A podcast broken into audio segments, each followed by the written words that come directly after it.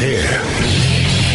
Now, broadcasting from, from the underground command post, deep in the bowels of a hidden bunker, somewhere under the brick and steel of a nondescript building, we've once again made contact with our leader, Mark Levin. Hello, everybody. Mark Levin here. Our number 877-381-3811, 877-381-3811. Lots to get to.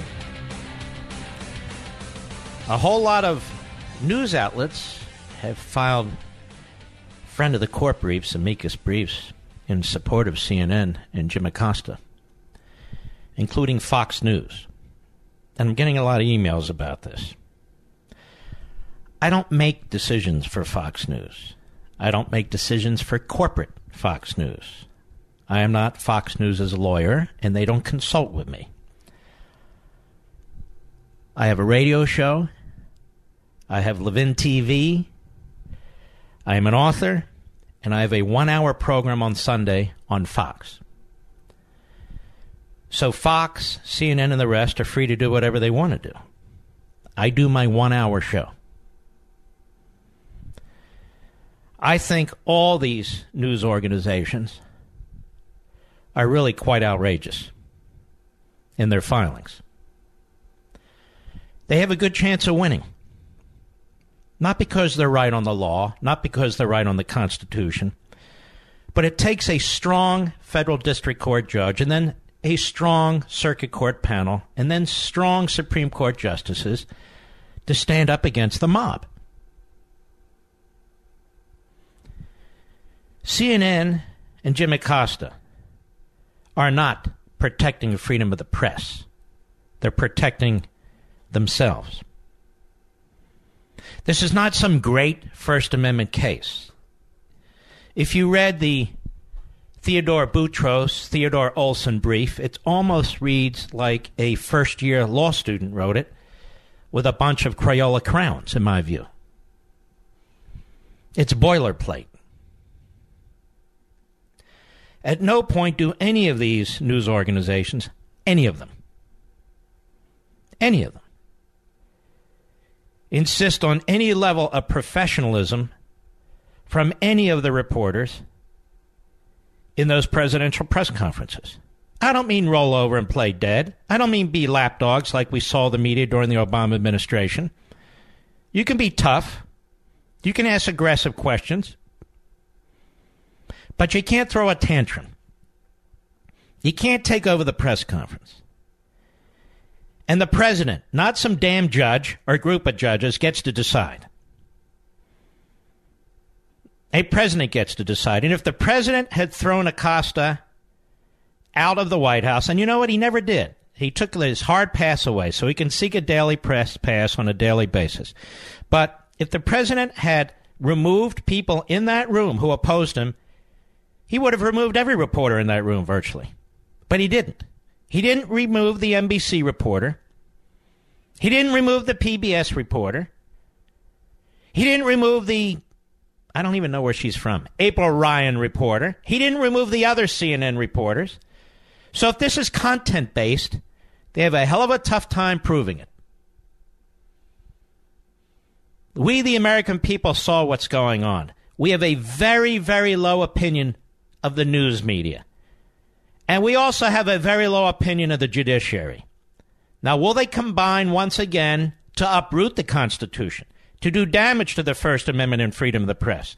It is Mr. Acosta and his emotional tantrums in the press conferences who denies the press and denies the president and his surrogate, the press secretary, the ability to communicate with the American people. I want CNN to know. I want the lawyers for Fox to know, and USA Today and the AP to know. You're not there for yourselves. You're there for us. And if you're going to defend Jim Acosta, that's a problem. A big problem. Because we can't get the news.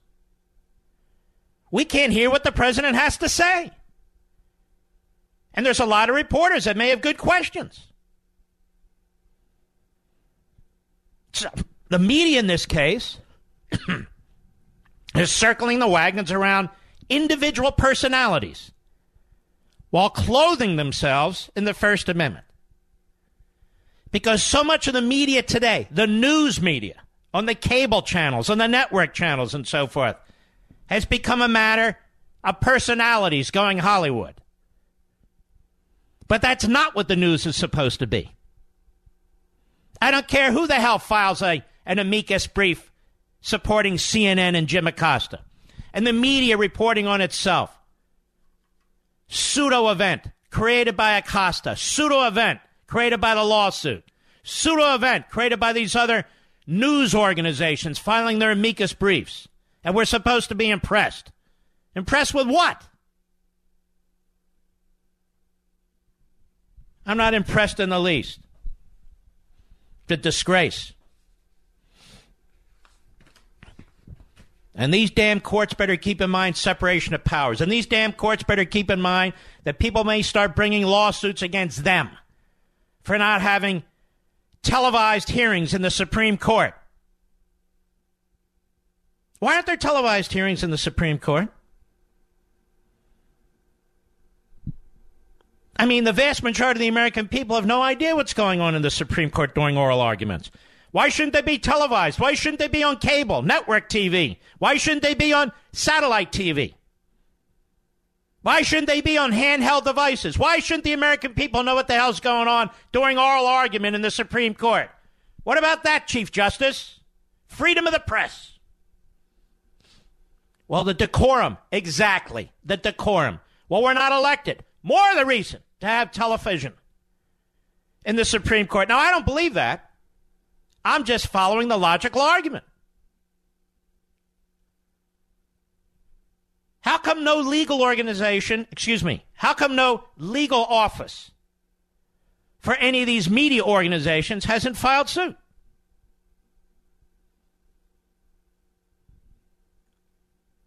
President of the United States has the right to manage the press conference. I'm not talking about manage the content, but manage the decorum, the civility. He's not required to stand there and one egomaniac, one narcissist, one media personality take over the room. And if all the other news organizations, AP, USA Today, Fox, whatever they are, think that's appropriate, then I have news for them. They don't represent the American people because it's inappropriate. It's inappropriate. They would not tolerate such behavior in their own offices, on their own in their own studios. They wouldn't tolerate it for a minute. Nobody would. The courts wouldn't tolerate it in their courtrooms. Teachers wouldn't tolerate it in their rooms. You don't have to agree with the president, but there has to be some level of self discipline. And maybe these media organizations can tell us when is a reporter out of control, if not Jim Acosta? When is a reporter hijacking a press conference? You see, ladies and gentlemen, this is more of the same. The media no longer simply report the news, they create the news. They create the news. That's not protected by the First Amendment. That's not intended by the First Amendment. Wow. They're defending the First Amendment. Really? You know what's amazing? These media organizations are the last to defend the First Amendment. They don't defend religious liberty. They do not. The freedom of association, they don't defend that. Free speech, well, if you're conservative, they certainly don't defend that. But freedom of the press, they don't even support freedom of the press. They support their freedom to do what they want to do. That's not freedom of the press. If you not, cannot conduct yourself like a civil, mature adult in a presidential news conference and still ask tough questions that the president may not like, then you don't deserve to be there. And if CNN doesn't have the responsibility to withdraw somebody like that, then the President of the United States, finally, after all this time, has every right to. And all these other media organizations that have thrown in, all these other news organizations that have thrown in, they sully themselves. I'll be right back. Mark Levin.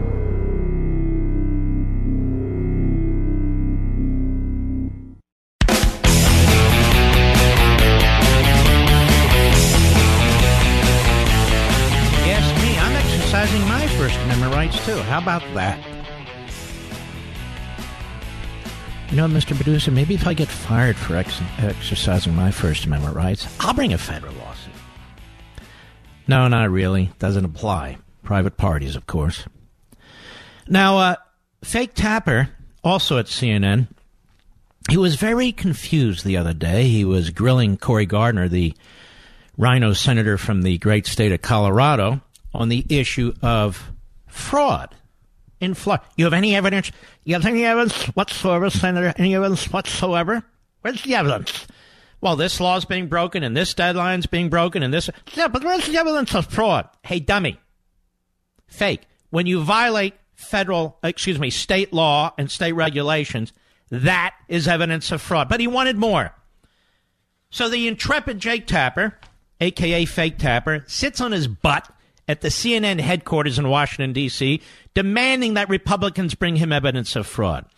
Okay, Fake, I'm going to give you some information. It's actually from Politico. You know, you read that after you read the Holocaust denying New York Times.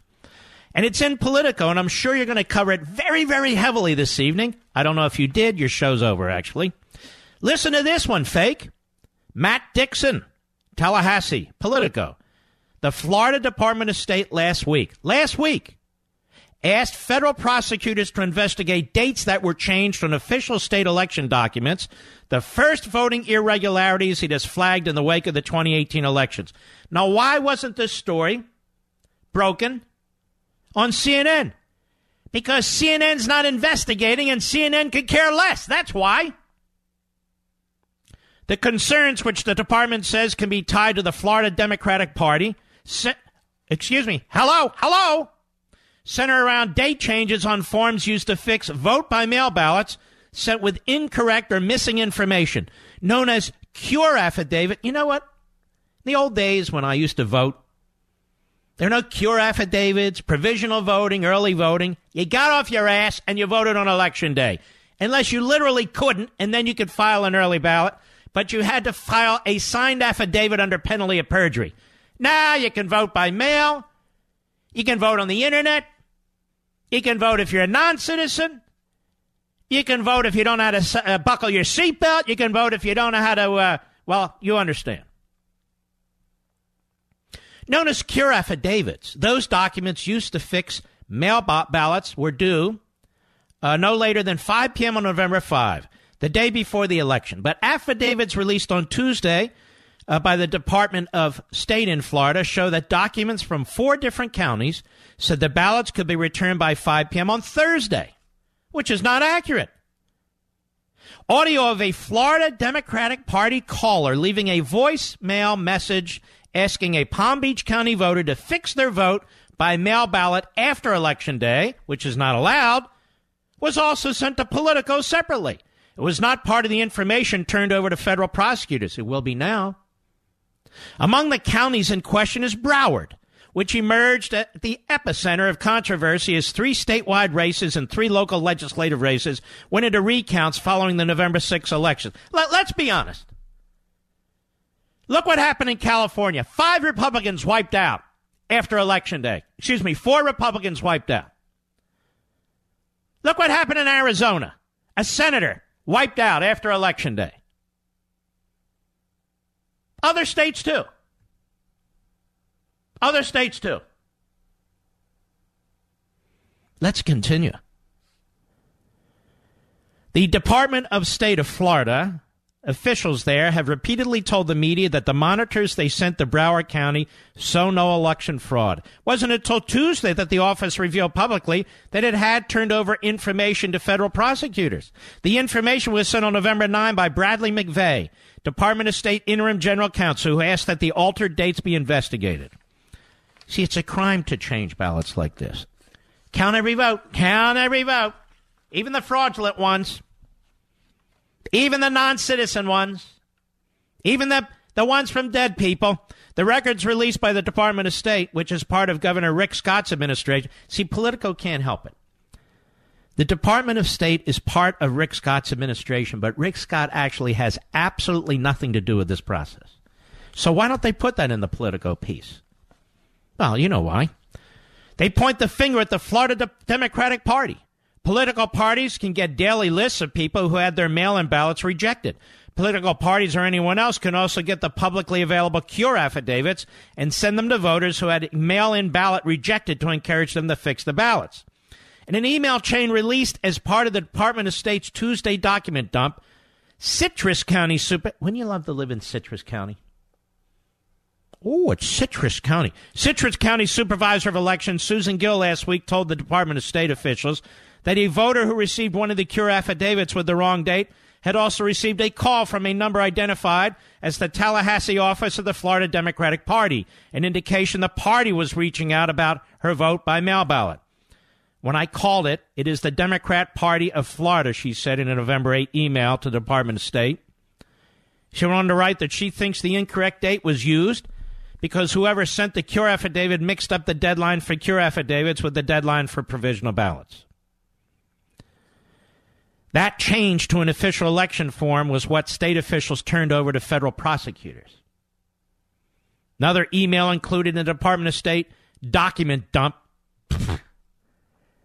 included correspondence from Okaloosa County Supervisor of Elections Paul Lux, who also said he believed the affidavits for, from the Florida Democratic Party. So it looks like we have potential systemic fraud, a potential federal investigation, and I'm sure Fake Tapper will be so concerned about this that he'll cover it thoroughly, won't you, Fake? Maybe Jim Acosta. Should he be able to ask a question at the White House? Maybe he'll say to the president, Mr. President, uh, you've been saying that there's uh, fraud in Florida. There is evidence of fraud in Florida. What is your opinion? No, no, no. He won't ask that question because the president's name is Trump, not Obama. I'll be right back. If you have a moment, I want you all to go to brickhouselevin.com. Just go there and click on the Buy Now button so you can read the reviews. Over 1,200 five star reviews, I might add, but this one caught my attention from Steve in Denver. I'm upset with Mark because he's got me hooked on Field of Greens. What a great product. Thank you, Brickhouse, for your amazing product and great customer service. I'm a monthly subscriber and I won't live without it. And you're welcome, Steve, and subscribing is smart. You save money that way. Field of Greens is made with real USDA organic fruits and vegetables and helps boost your immunity using antioxidants, prebiotics, and probiotics. Plus, they offer a 100% satisfaction guarantee or your money back. Go to brickhouselevin.com or call 833 ring BHN. Get 15% off your first order with promo code Levin. That's brickhouse L E V I N dot com or call 833 ring BHN promo code Levin. America's mentor of conservatism. Call now at 877 381 3811. At the Department of Justice, there's an office called the Office of Legal, Legal Counsel. We've talked about this office before. It was headed by the likes of William Rehnquist, who became an Associate Justice and then Chief Justice of the U.S. Supreme Court, Antonin Scalia, Associate Justice of the Supreme Court. Very, very important office. It's where the brightest minds on the Constitution sit, think, and write. And uh, the White House counsel asked that office to give an opinion on the appointment, the temporary appointment of acting Attorney General Matthew Whitaker. And the office laid out in its opinion the constitutional and statutory basis for his appointment. And every significant point they raised, I raised here behind this microphone with you. All these commentators, on cable TV in particular, lawyers with various types of legal backgrounds, were wrong. And yet they're still on TV commenting about the law. They've been wrong about whether you can indict a sitting president according to the Department of Justice's own memoranda. They've been wrong about subpoenas. They've been wrong about so much, and yet they still stay there. giving us the news, you know. It's not a question of whether a judge rules left or a judge rules right. It's a question of reading the law. Now, if a judge rules otherwise, so be it. They're judges and they're judges. They're real judges and then there are political judges. So that's not my point. My point is when you look at the Constitution, when you look at the federal statute, the Vacancies Act, when you look at traditionally what takes place, it's perfectly legal and constitutional, and it's not a big deal. You see, ladies and gentlemen, there is no constitutional crisis after all. So, what do they do? Now they're smearing the guy. They're smearing the guy. I want to read a little bit to you from the uh, Trump administration's response to CNN and all the other news organizations that have thrown in with Jim Acosta. In a moment, SimpliSafe is a fantastic security system. It's great protection for your home and family. And right now, SimpliSafe is giving my listeners a great deal on home security. Order now and you'll get 25% off any SimpliSafe system. I love SimpliSafe because they treat people right. They want more people to be safe in their homes. So the pricing is fair and honest. Around the clock professional monitoring is just $14.99 a month. SimpliSafe has no contracts ever, no hidden fees ever. They really care about the people who buy their systems, and that's so very rare today. I'm not the only one who likes them either. CNET, PC Magazine, and Wirecutter all say SimpliSafe is the best security system there is. Protect your home today with SimpliSafe and get a great deal on home security. Go to simplisafemark.com and save 25% off your SimpliSafe system. Man, I don't believe they've done that before. Make sure to use my website so they know I sent you. That's very important. That's simplisafemark.com com. And Harry, this deal ends November 26th, and you don't want to miss out. That's simplisafemark.com, simplisafemark.com. You know when most burglaries and robberies occur, right? Around the holidays. So you need to act quickly and get the special deal. Simplisafemark.com. All right, let's take a look. We went through the the Olson Boutros Boutros Boutros and Ghali was had a very bad brief, in my view. But who knows with the judge? But here's the response. I haven't read it to myself yet. I just saw it, so I'm going to read it to you as I go through it. Here's their background, their recitation of facts. Let's see if it's better than the the Boutros Olson recitation, which was really quite misleading. Many reporters cover the White House for a range of local, national, and international news uh, outlets. A subset of those reporters have access to facilities within the White House complex, access that requires certain credentials. After completing a Secret Service background check, a reporter may then be approved by the White House for a so called hard pass, which allows access to the White House complex and briefing room. So you just learned more. You just learned more from that than you did at any other time. On November 7, 2018, President Trump held a press conference to discuss the 2018 midterm elections. One of the attendees was Jim Acosta, chief White House correspondent for CNN, who held a hard pass at that time. At that press conference, as reported in a statement by Press Secretary Sarah Huckabee Sanders, quote, after Mr. Acosta asked the president two questions, each of which the president answered, he physically refused to surrender a White House microphone to an intern so that other reporters might ask their questions, unquote. So true. Mr. Acosta, quote, held onto the microphone, unquote, after a White House staffer had put her hands on the microphone and attempted to reclaim it. Later that day, Press Secretary Sanders announced that Mr. Acosta's hard pass had been suspended until further notice. She stated, quote, Mr. Acosta's conduct is absolutely unacceptable. It is also completely disrespectful to the reporter's colleagues not to allow them an opportunity to ask a question. Following that action, Mr. Acosta's application for a day pass on November 8, 2018 was rejected. He was not permitted access to the president's events during a trip to Paris the following day. Also, November 8, CNN sent the White House a letter on Mr. Acosta's behalf responding to his suspension on conduct grounds. In that letter, CNN asserted that, quote, the nature and tone of Mr. Acosta's questions was appropriate and newsworthy. Wait a minute. So his tone was newsworthy?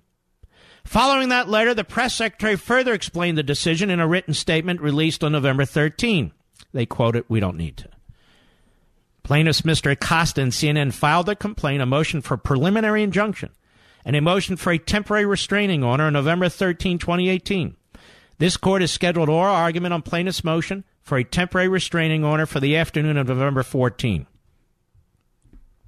Now, you have so called legal experts who are not, many of whom have never actually practiced federal constitutional law, who are saying this is a slam dunk, CNN will win. What they're trying to do, ladies and gentlemen, is influence the outcome.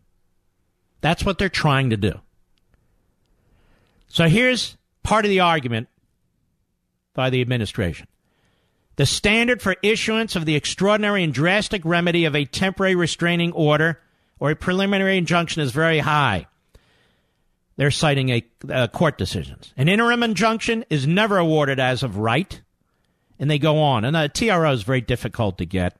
I mean, there really has to be matters related to public safety and so forth. Plaintiffs are not likely to uh, succeed on their First Amendment claim. The president has broad discretion in granting White House access to journalists. The First Amendment does not restrict the president's ability to determine the terms on which he does or does not engage with particular journalists.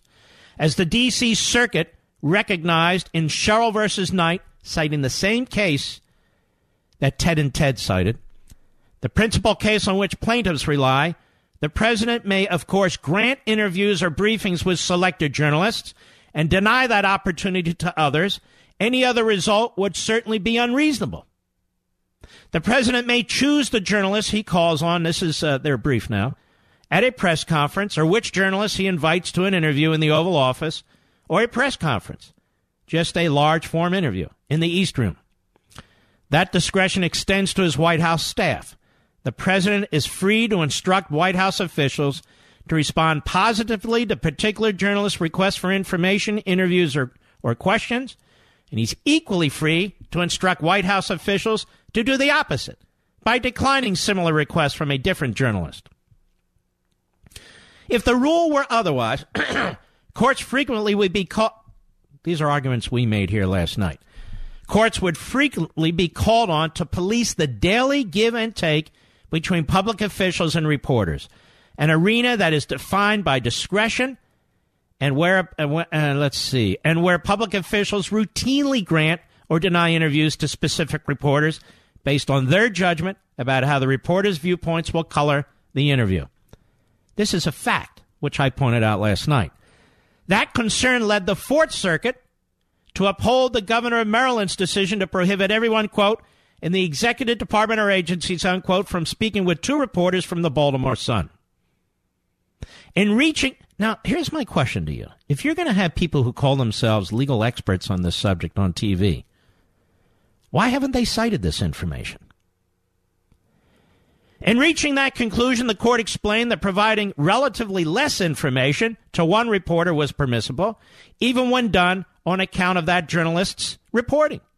Such decisions regarding the level of access a journalist receives to public officials are a pervasive feature of journalism and of journalists' interactions with government. More broadly, there is no First Amendment right of access to the White House, another point I underscored last evening. As the Supreme Court recognized decades ago, even though any restriction on a citizen's access to the White House diminishes the citizen's opportunities to gather information he might find relevant to his opinion of the way the country's being run. Excuse me. That does not make entry into the White House a First Amendment right. That's a Supreme Court decision from 1965. The president is generally free to open the White House doors to political allies in the hopes of furthering a particular agenda, and he is equally free to invite in only political uh, foes in the hopes of convincing them of his position. The First Amendment simply does not regulate these decisions. And the First Amendment does not impose stricter requirements when journalists, as a subset of the public, are granted or denied access to the White House. The Supreme Court reinforced that the press does not receive special treatment for First Amendment purposes in Citizens United versus Federal Election Commission of 2010. The court said we have consistently rejected the proposition that the institutional press has any constitutional privilege beyond that of other speakers. A rule that limits the White House's discretion to grant or deny journalists hard passes would thus risk requiring the White House to grant full access to any member of the public who would like to ask the president or his staff questions. You see, this is a grown up brief. It's not a slapdash, sloppy brief like Boutrous and Olson filed. Now, it may not matter, depending on who the judges are and where their heads are at. But it matters to you and me because we own this country, not them. Plaintiff's argument to the contrary rests primarily on the Sherrill case, the only D.C. Circuit case they cite regarding press access to the White House. Plaintiffs rely on Sherrill for the broad proposition that press access should not be denied arbitrarily or for less than compelling reasons. But Sherrill is not so broad. In that case, the sole question was whether the Secret Service had permissibly denied a hard pass to a journalist who the parties agreed was otherwise eligible to receive it for concerns over presidential security. The denial resulted solely from the determination of the Secret Service after investigating Mr. Sherrill that he not be issued the pass. The court noted, quote, that all parties to this case recognize the right of a journalist to a White House press pass, assuming that the journalist satisfies some basic objective criteria and is not a source of potential danger to the president or his family. The particular question the court had to answer was thus what standards govern the Secret Service's denial of a hard pass based on security reasons? In this case, by contrast, it is not conceded that Mr. Acosta is an otherwise eligible journalist. The president has his designees in the White House press office. They've exercised their discretion not to engage with him and, by extension, to no longer grant him on demand access to the White House complex so that he can attempt to interact with the president or White House officials.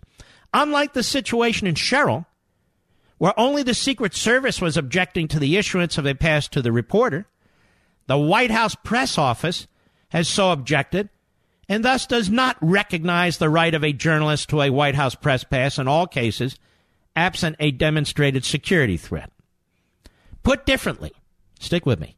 Put differently, Defendants do not concede and, in fact, reject the premise that the White House press facilities are perceived as being open to all bona fide Washington based journalists.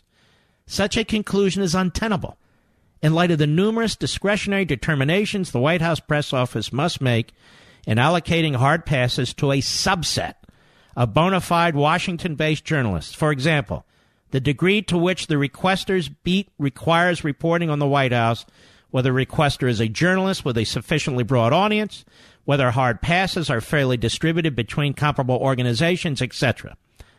Therefore, the premise on which the D.C. Circuit's opinion in Sherrill depends doesn't exist here. And notice they've been waving it around on cable TV. Look, we got the Sherrill decision. And what did I tell you? That is a D.C. Circuit decision of limited use. And that's all they've got right now. More when I return. Mark Levin.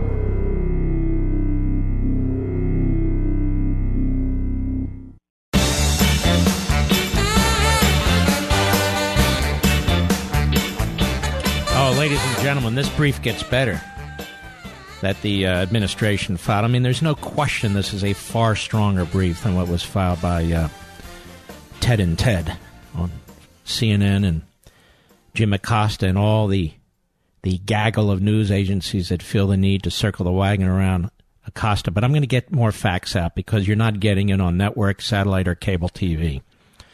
If you ask my any AMAC member what they like most about belonging to the conservative alternative to the AARP, one answer that always comes up is how much they love reading AMAC's quarterly magazine, the AMAC Advantage. It's a first class publication covering a variety of hard hitting stories from notable authors, and AMAC members love it. Well, my friends, AMAC membership just keeps getting better. They have these tremendous discounts. they have these tremendous benefits travel, hotels, insurance. That alone would be good. They also are your conservative voice in Washington battling the AARP. That alone would be good. But there's more. AMAC is pleased to announce that instead of publishing just four issues each year of their magnificent magazine, AMAC Advantage, to all million and a half AMAC members, they're going to publish it six times a year. Six times, six issues of AMAC's celebrated magazine delivered to your home every year, and it's all part of the outstanding AMAC membership. You don't have one yet? Why don't you check them out? If you haven't joined AMAC yet, you're missing out. Join today at amac.us. This is a great gift, too, by the way. The benefits are great. The conservative cause is great. They have a great magazine.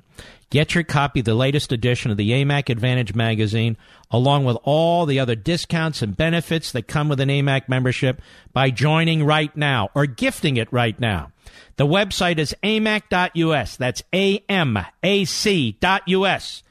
AMAC, better for you and better for America. Continuing with the uh, Trump administration's brief. First, plaintiff's own description of November 7th press conference validates the White House's stated reasons for revoking Mr. Acosta's hard pass. In plaintiff's telling, Mr. Acosta asked a question of the president, but the president did not permit him a follow up. Rather than acknowledge the president's attempt to move on to a different journalist, however, Mr. Acosta continued to try to hold the floor, such that a White House staffer attempted physically to physically reclaim the microphone Mr. Acosta had been using. Even after the staffer actually had her hands on the microphone, Mr. Acosta continued his refusal to permit another journalist to ask a question, ignoring both the stated wishes of the President of the United States and the efforts of a staffer tasked with helping to manage the event. Listen to this.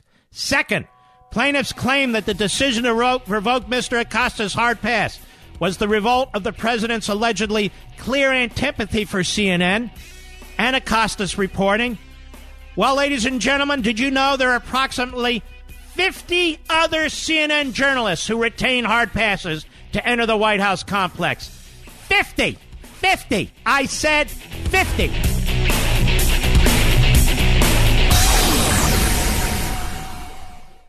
Do you wake up in the morning feeling sluggish and have to drag yourself through your day? Do you feel bloated, tired, and out of shape? Eating healthy is a habit, but most of us don't really know exactly what we should be eating, right? How much we should be eating, and how to properly prepare it. This is why I drink Field of Greens every morning before I start my day. Just one scoop of Field of Greens has a full serving of real, USDA certified organic fruits and vegetables. Helps boost your immunity using antioxidants, prebiotics, and probiotics. Now, this is real food, not some fake supplement lab powder. Just read the nutrition facts panel on the side. Go to brickhouselevin.com and get 15% off your first order with the offer code LEVIN. Now, you know you're not going to start cooking fresh fruits and vegetables, so let's not pretend. Just get one full cup of fruits and one full cup of vegetables every day with Field of Greens. Go to brickhouselevin.com, brickhouse, L-E-V-I-N.com, offer code LEVIN. He's here. He's here now, broadcasting from, from the underground command post, deep in the bowels of a hidden bunker, somewhere under the brick and steel of a nondescript building, we've once again made contact with our leader, Mark Levin. Well, ladies and gentlemen, Mark Levin here. Breaking news, as we like to say on cable TV. News alert, breaking news, but this really is. The slip and fall porn lawyer, Michael Avenatti, has been arrested for felony domestic violence. Now, this would be the same man who was on CNN repeatedly as an authority on the law. This would be the same man who was on MSNBC repeatedly as an authority on the law. Now they pretend he doesn't exist. Our free press, practicing yellow journalism, Michael Avenatti who became famous for reporting representing Stormy Daniels, writes TMZ, in her battle with President Trump, has been arrested for felony domestic violence, law enforcement sources tell TMZ. By the way, a judge just ordered him and his client to pay $300,000 to his to the president's lawyers too. He's having a bad couple of weeks. Our law enforcement sources say Avenatti was arrested Wednesday after a woman filed a felony DV report. We're told her face was swollen and bruised with red marks on both cheeks. Our sources say the alleged incident occurred Tuesday night, but there was another confrontation Wednesday between the two at an exclusive apartment building in the Century City area of LA. We're told Wednesday afternoon the woman was on the sidewalk on her cell phone with sunglasses covering her eyes, sobbing and screaming on the phone. I can't believe you did this to me. I'm going to get a restraining order against you, quote unquote. I'm just citing the free press, ladies and gentlemen, TMZ.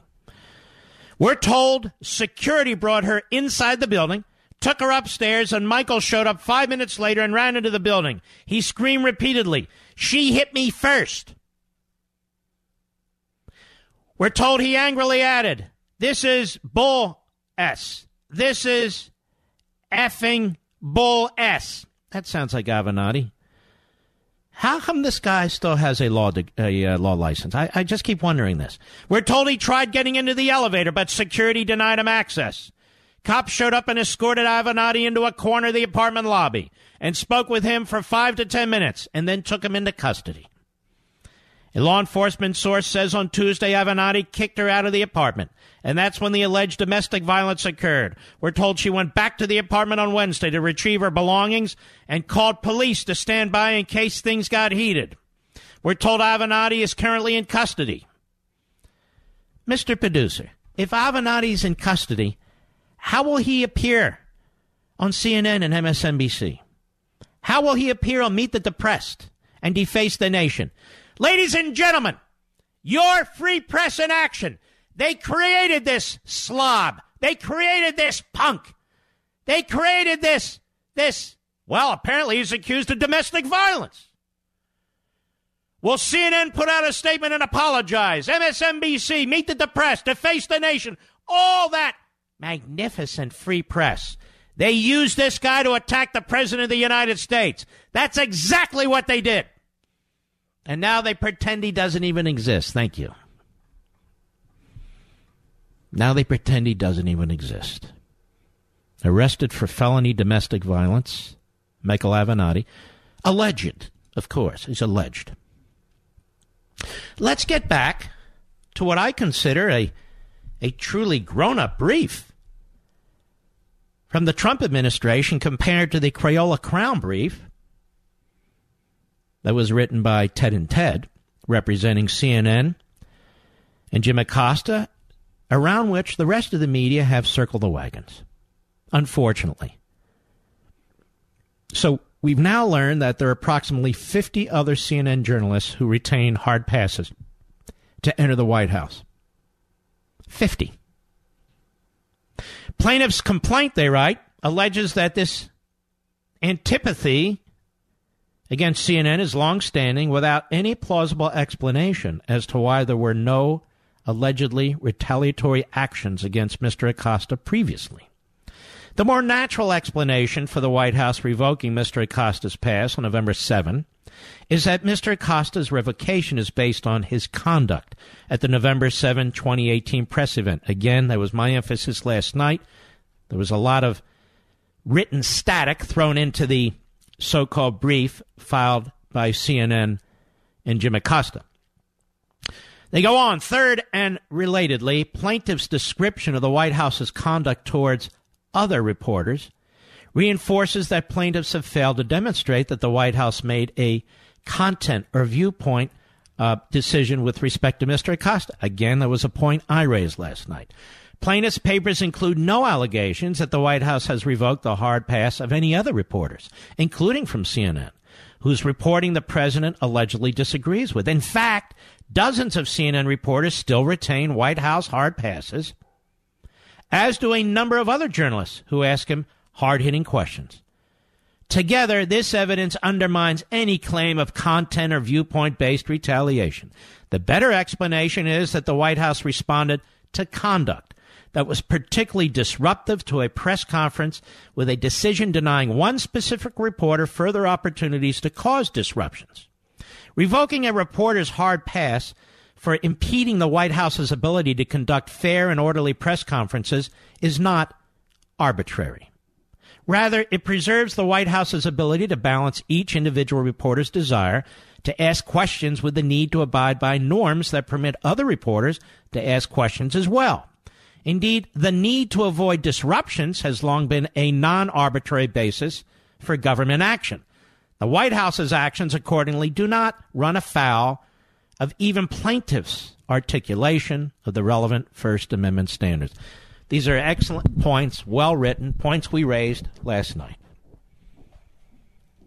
And if the White House, that is, the administration, gets a fair shake, it should be a slam dunk for them. But again, my first book was called Men in Black How the Supreme Court is Destroying America.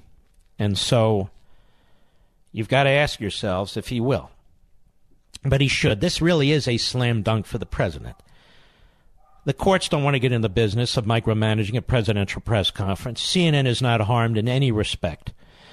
Uh, and Jim Acosta, uh, being a, uh, a, a drama reporter, if you will, being the uh, Morton Downey Jr. of the press corps, uh, he doesn't get to interfere with the press conference. He doesn't get to undermine uh, the other reporters, uh, despite the foolishness of their uh, amicus briefs. This is not a First Amendment issue.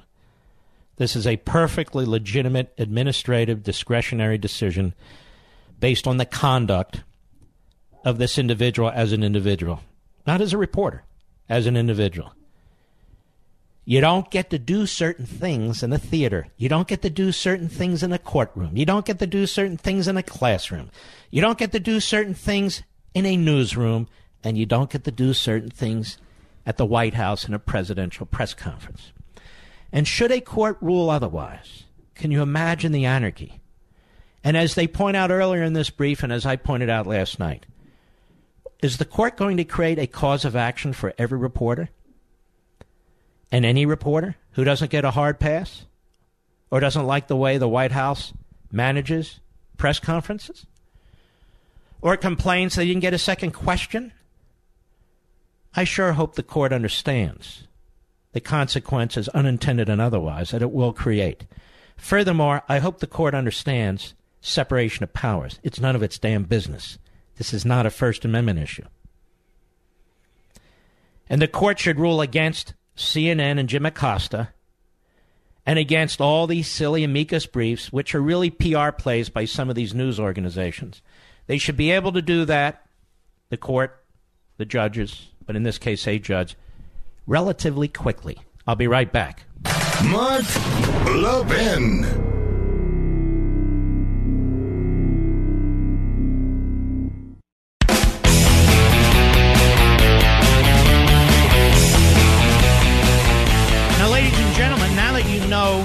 Facts about CNN and all the hard passes the company has there and all the rest of it,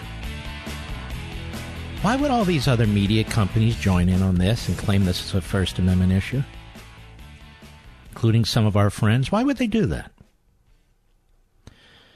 A friend of mine, Terry Pickett, who's also a reporter, she says the White House can grant Acosta conditional daily access on a paper pass and there he has the same rights as others in the briefing room, many of whom have paper passes, a daily paper pass. But you see, ladies and gentlemen, Acosta doesn't want that because it's a status issue. It's a status issue. You have less regular access. But so what? My question would be this Why does CNN have 50 so called journalists with hard passes? Wow, you know what? He's really suppressing freedom of the press, the President of the United States. He really is. We've never seen anything like this. What a dictator. They have 50 hard passes over there at CNN, but they want 51.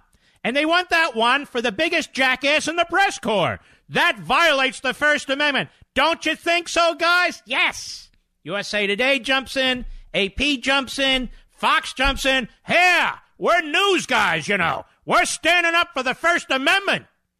No, you're not. How preposterous. And that's why I always look at history and put these things in context. That's why I've explained to you several times now. The John Adams administration. the Abraham Lincoln administration, the Woodrow Wilson administration, the Franklin Roosevelt administration, the Obama administration. Trump hasn't done anything that these other presidents did. Wait a minute. He revoked the hard pass from a guy who wouldn't give up the microphone. Well, that's because he has a hate on for CNN. Right. And that's why they have 50 other damn reporters in there with hard passes. But then I heard an expert on cable TV, you know, the usual expert. This is a slam dunk case. This should be decided on Friday. No, it may be. If the judge has his head, you know where. But if it's a serious judge, the judge is going to have serious questions for CNN. Like, how in the world does this violate the First Amendment and freedom of the press? CNN has more reporters there than the vast majority of reporting outlets in the country. I guess the judge gets to decide who, who can stay, who can't stay, and we want due process. Due pro- This is why I am totally disgusted with what Ted Olson has done here. He wants to create a cause of action for a reporter beyond the Constitution, a cause of action an administrative burden on a president that if you want to remove a reporter, you have to follow these due process rules. They take this case out of the D.C. circuit, they spin it and twist it into a pretzel, and then they insist there needs to be a due process right. What that that means that reporter has a right to be in that press room. It changes the entire situation. And as I said last night, and these smart lawyers said in their brief, and I'm glad they listened. So if a president doesn't call on a reporter, or if a president doesn't allow a second question from a reporter, what is this due process stuff?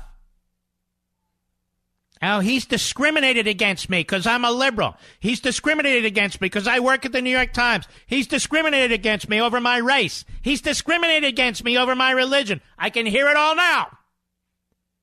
I can hear it all now because the truth is the media have become the Democrat Party and the Democrat Party have become the media. You cannot tell them apart. You cannot tell the news from the Democrat talking points and vice versa. You just cannot. Now, wouldn't this be an incredible irony? If a federal court rules for CNN and Jim Acosta on First Amendment grounds when in fact, a judge never holds a press conference. When in fact, they don't televise federal courtrooms and what takes place in federal courtrooms. Wouldn't that be an irony? So the federal judiciary wants to monitor and manage a presidential press conference, but they don't hold press conferences themselves. Well, that's because we're different. Exactly. Stay out of it. But out of it. This is not an extraordinary circumstance. This is not a freedom of the press issue. It has nothing to do with that. Just because CNN says it does, because they have lousy ratings, just because Jim Acosta says so, they want to pump up their uh, publicity. And it just shows you how terrible the media are today that they circle the wagons around CNN and Acosta and these stupid arguments. Did the people at USA Today and AP and Fox and these other news outlets, did they know that CNN had 50 individuals with hard press passes? Did they know that? I listened to the network news on my show, which I have no control over. They've never said that. Did any of them actually read the circuit court decision that Boutrous and Olson cite, which has to deal with security, has nothing to do with the First Amendment? Did they actually read the case? Do they actually think through the consequences? Should CNN not only be able to destroy itself, should CNN be able to destroy a presidential press conference with this kind of ambulance chasing litigation? Incredible to me. Absolutely incredible. That is why tonight on virtually every single news program. On all the cable shows, all the network shows, they haven't thoroughly gone through the White House's response to CNN and Jim Acosta. Instead, the news is all the news groups that have filed friend of the court briefs. Self serving. Self serving.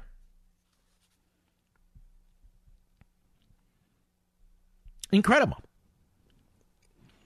The truth is, despite what the president says about the press, despite what they say about him, the president's actions against the press have been almost non existent compared to past presidents.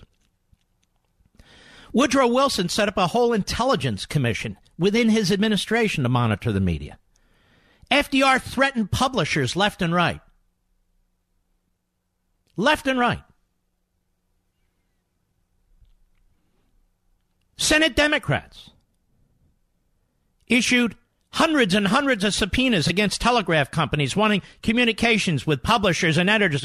None of that goes on today. You listen to these whiny, thin skinned, egomaniacal so called reporters, not all, but too many. Illustrative of Jim Acosta, but, but apparently all the media is thrown in with Jim Acosta. It's the Jim Acosta media. It's not the Edward R. Murrow media. It's the Jim Acosta media. And you know what? I should stop complaining. It's perfect. They're out of the closet. They've exposed themselves. Every damn one of them. I'll be right back. With a daily fake news dump pouring through your TV, mobile phones, and computers, you may have missed some real news like the recent study in the journal Cell Metabolism. Scientists suspected a correlation between growing rates of obesity and processed foods, but what this study discovered was that these foods also appear to lead people to overeat. Here's the bottom line you need fresh fruits and vegetables in your diet, which is why I recommend that you start taking Field of Greens by Brickhouse Nutrition. Just one scoop of Field of Greens has a full serving of real USDA certified organic fruits and vegetables. It helps boost your immunity using antioxidants, prebiotics, and probiotics. This is real food, not some fake supplement lab powder. Just read the nutrition facts panel on the side. Go to brickhouselevin.com, that's brickhouselevin.com, and you'll get 15% off your first order with the offer code LEVIN. You know you're not going to start cooking fresh fruits and vegetables, so let's not pretend. Just get one full cup of fruits and one full cup of vegetables every day with Field of Greens. Go to brickhouselevin.com, brickhouselevin.com, offer code LEVIN.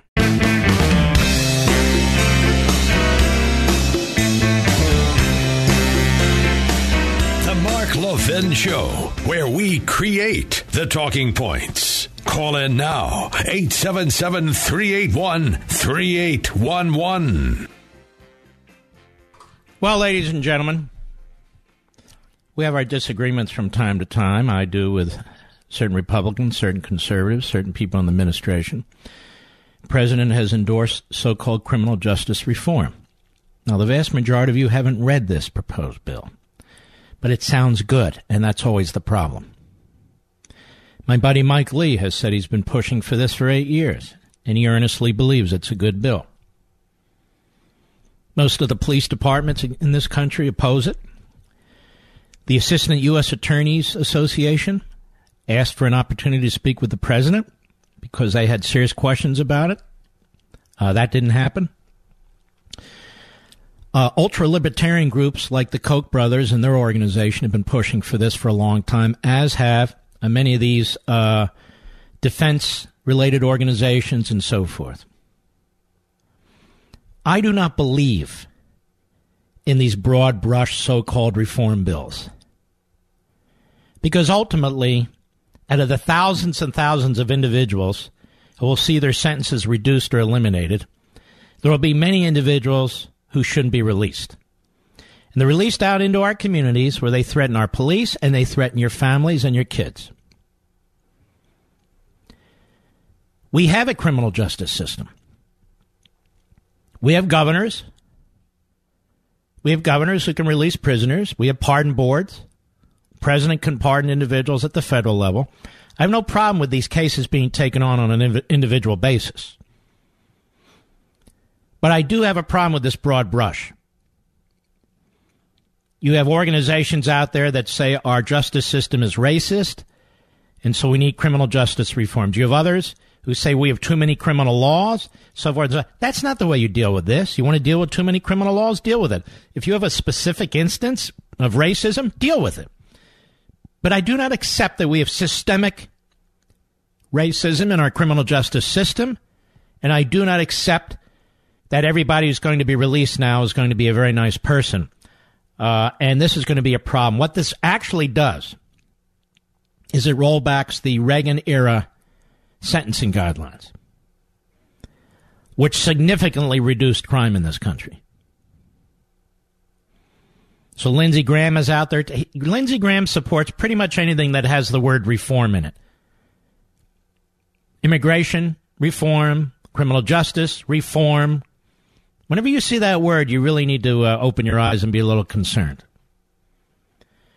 So even if I'm the only voice, so be it. And I know I don't make friends at the White House when I say these things, even though I am a friend. So be it. So be it. It's a bad idea.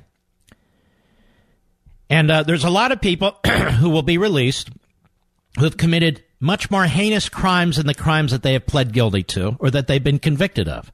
There's a lot of discretion when it comes to prosecution. There's a lot of discretion when it comes to cutting deals. So an individual may have cut a deal for a lighter sentence on a lesser included crime than the crime that they may actually have committed. But you won't see that. It's like the argument about uh, DACA.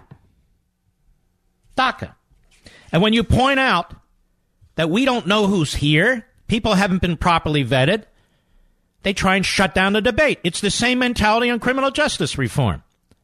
Here we have in the Washington Examiner, federal officials have confirmed by the great Paul Bedard, a real reporter, that an illegal immigrant released from jail by a sanctuary city and later charged with a triple murder was a dreamer protected from deportation. Now, you're led to believe that every dreamer is somebody who wants to become a college educated rocket scientist. Some do, many don't. Most are law abiding, except for their initial criminal act or that of their parents. Some are not. And it's the some who are not that causes us a concern. And so you need to be able to figure out who's who. And these broad brush so called reforms don't do that.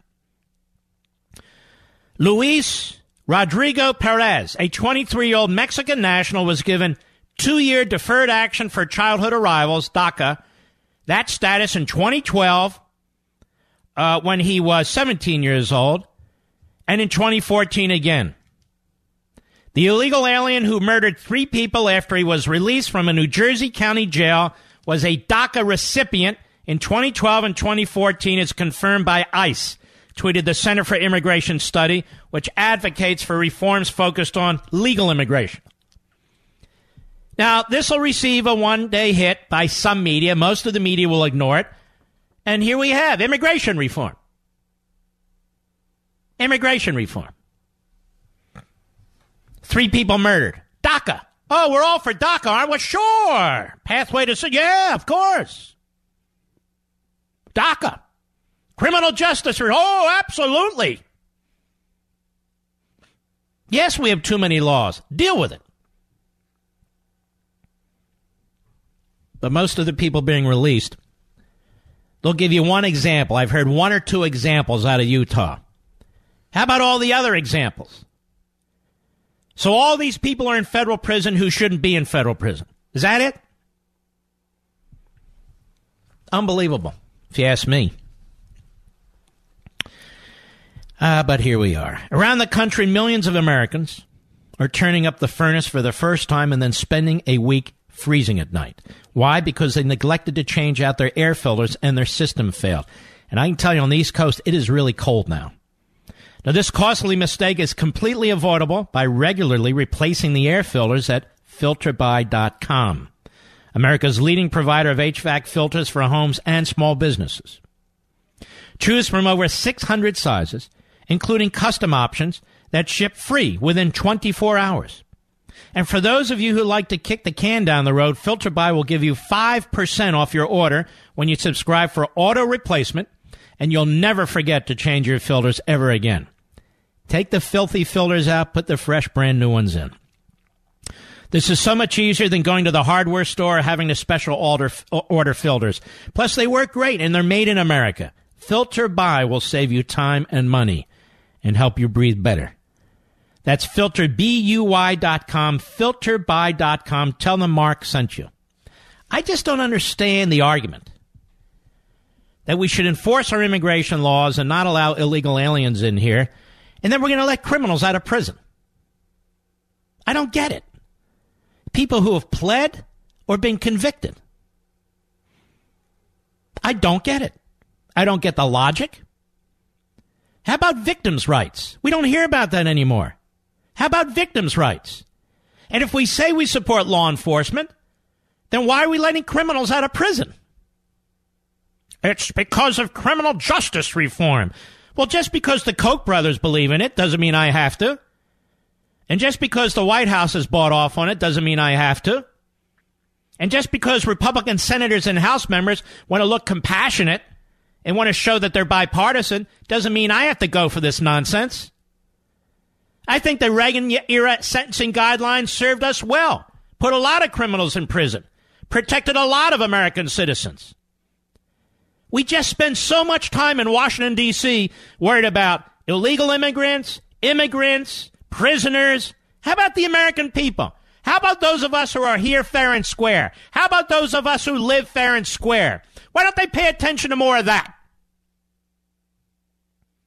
Rather than these little policy areas where they think they can show the media and show their opponents that they're bipartisan and this, that, and the other. This is a priority of the lame duck Congress? Letting prisoners out of prison? You ask your senator this question Can you assure me that every single person who's going to be let out of prison earlier than they otherwise would be is not going to commit another crime? Yes or no?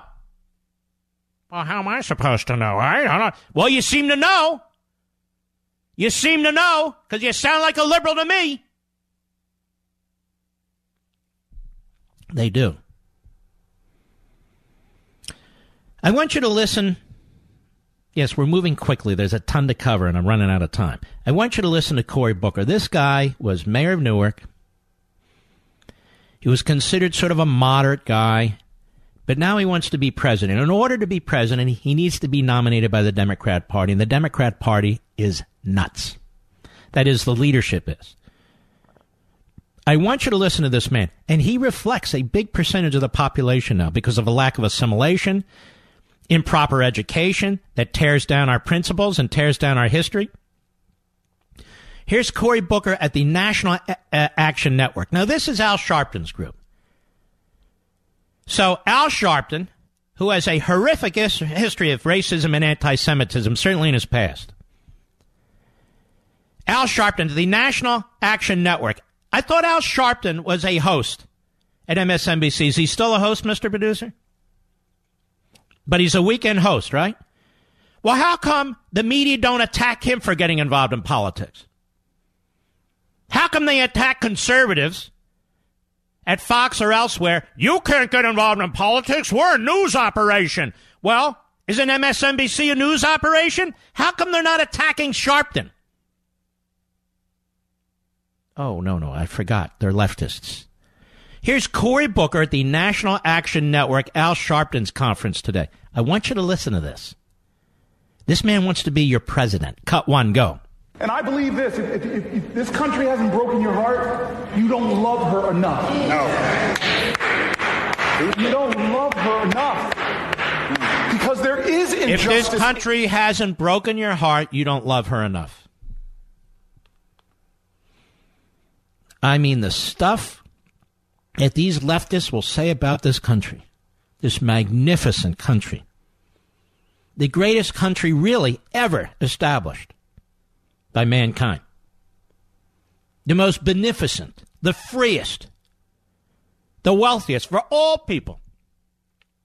If this country hasn't broken your heart, you don't love it enough? So it's a moral imperative to trash your country or you don't love it enough. Go ahead. Yes. And this is an organization that's formed not because everything's going right, but because there is injustice in our midst.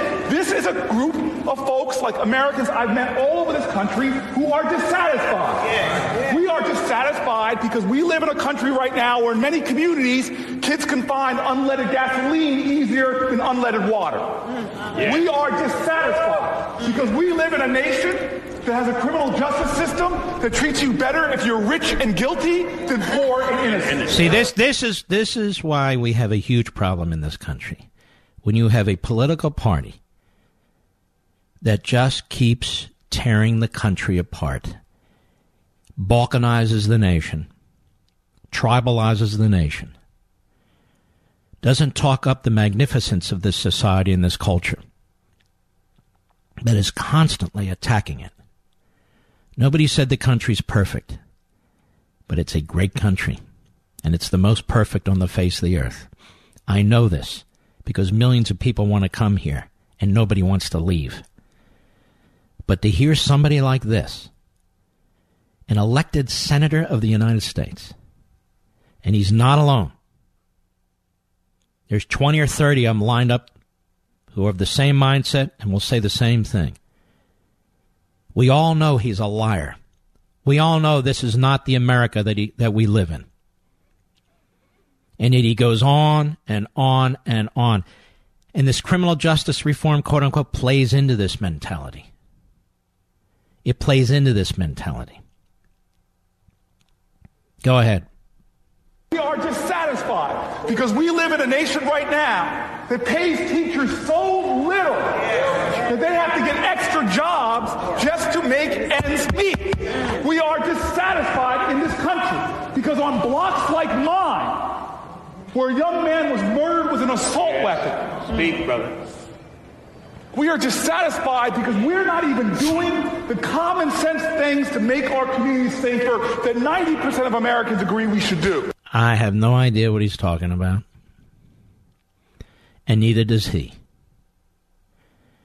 And neither does he. Just pushes hot buttons. I don't know how we're going to become a civil society or retain our civil society. I don't know how when we have people like this on the hard left. And he's not alone. Bernie Sanders, Elizabeth Warren, Kamala Harris, right down the list, who talk like the most radical Marxist leftists overseas about America. Our enemies talk about America this way. When you listen to Cory Booker, he's a propagandist for the Red Chinese. He's a propagandist for the fascist Putin regime. He's a propagandist for the Islamo Nazi uh, uh, regime in Tehran, the Iranian regime.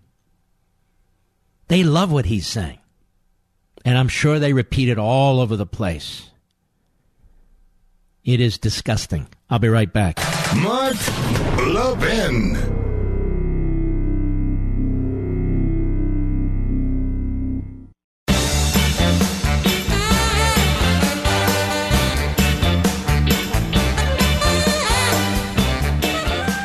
I could do a Jerry Lewis radiothon tonight. There's so much to get to.